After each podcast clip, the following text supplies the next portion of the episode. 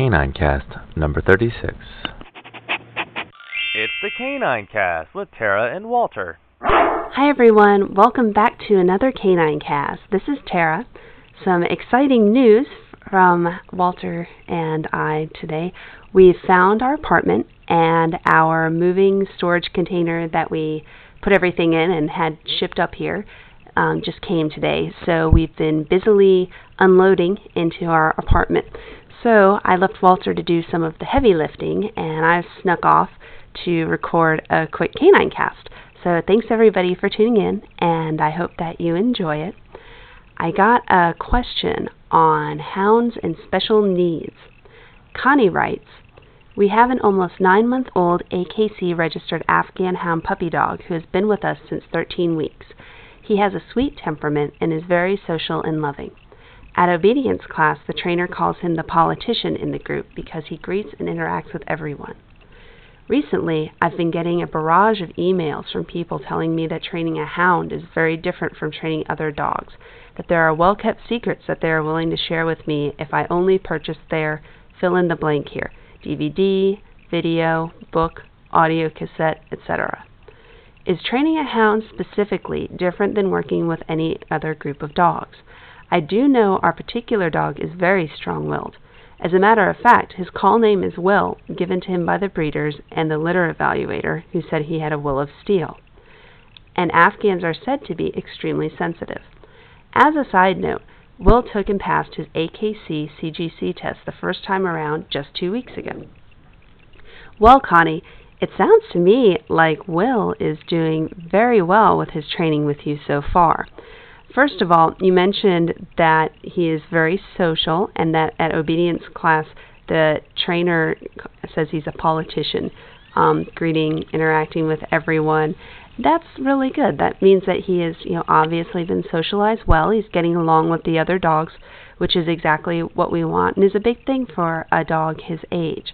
Now, what's really impressive is that you brought up that he passed his CGC test the first time and he's not even nine months old yet. Um, for anybody who's not familiar, the AKC is the American Kennel Club, which is the biggest um, dog registry in the United States. They do a test. It's it's a certification called um, the Canine Good Citizen or CGC. And what that is is it's a test that you go ahead and take with your dog. An evaluator watches you, and the evaluator sees you guide your dog through a number of behaviors and situations. Um, such things like having your dog um, sit when you request it, such things as um, you know the dog being social around other people, but but of course you know keeping itself under control around other people, not going completely wild. Um, just a number of a number of different behaviors that are important for the dog to be able to have in order to be a, a good citizen and a good companion. So this so this is something that you know most dogs can work towards at some point in their lives, but for a dog to do this at such a young age as well is a very very big accomplishment. Um, in addition to the fact that this was the very first time he took the test, and a number of dogs do have to take that um, more than one time. So that's very impressive on the part of Will and Connie um, both. So it sounds to me like he's doing pretty well with his training as it as it goes. Now, um, so far as the question is training a hound specifically different than working with any other group of dogs, um, I would say yes, that it is. However, basic basically every dog breed that's out there, that breed came from somewhere for a specific purpose. Whether that purpose was to go to go and hunt all day independently from people by watching prey and running after it, which is essentially what the Afghan hound was bred to do, or whether that dog was bred to work with people in herding sheep, which is what some of the, the herding breeds were bred for, um, such as such as the border collie or the Shetland sheepdog, or whether the dog was bred just to be a companion, just to be a, a pet and basically, you know, a lap dog. Regardless of regardless of what you know what type of a dog it is. Every dog was bred for something, and that breeding and that something that it was bred for is going to have an impact on the best ways to train the dog. So those so those will differ depending on the different group that the dog is in. In addition to that, each individual dog will have its own little, you know, quirks in its personality that will also influence the way that you train it.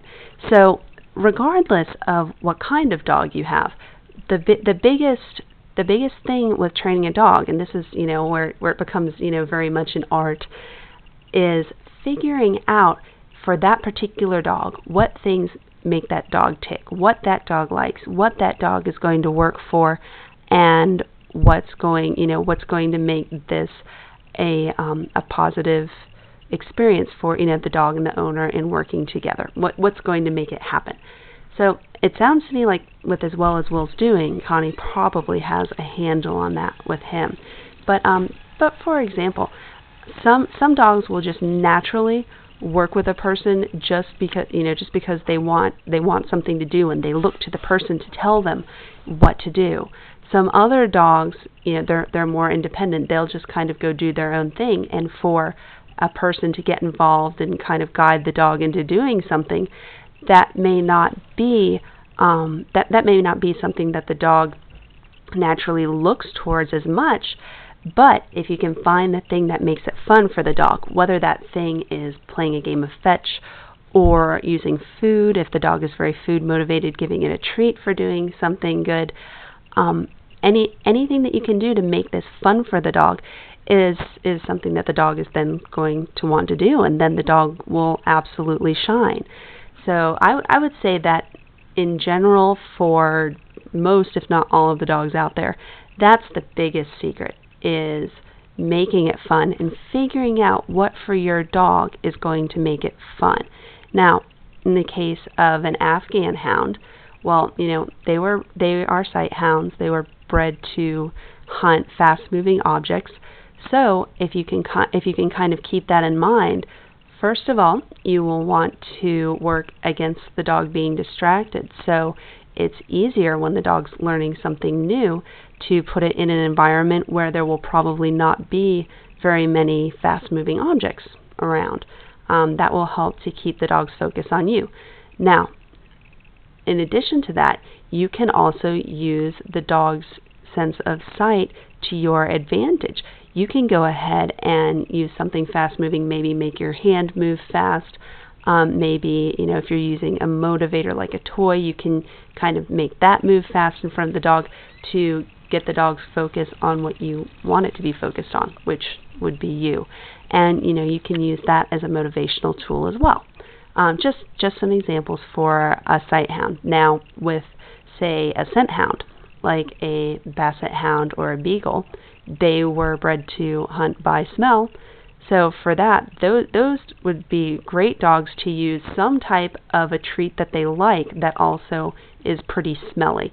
Um, say like you know some kinds of cheeses or a hot dog or a liver treat, um, something something that they're definitely going to smell. And well, if you're training a basset hound and it's not paying attention to you, you don't not want to necessarily put something in front of its eyes, but if you put something in front of its nose that it likes, then you probably are going to have its attention very, very quickly.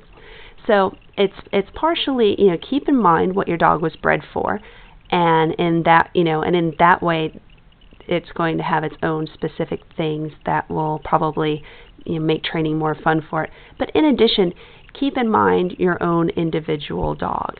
Um, you know, some some hounds may really really like to train using treats. They may be very food motivated. They may love their food, and they'll do anything for their food. If so, use that as a motivator. Use that as a way to, you know, give the dog give the dog a treat if it did something right.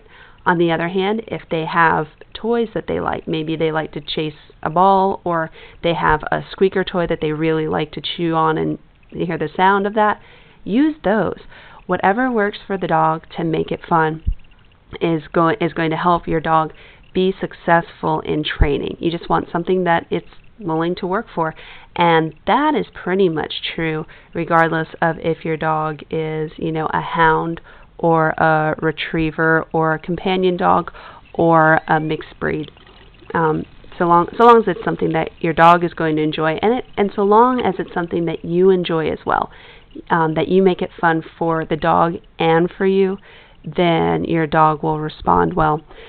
So um, so so far so far as all of these emails that Connie is talking about I mean I've I've seen out on the web in a number of different places um, you know, secrets of training the, you know, and of course you fill in the blank here, whether it be, you know, secrets of cha- ch- training Chihuahuas or Dalmatians or, um, you know, labs or pugs or, or whatever the case may be.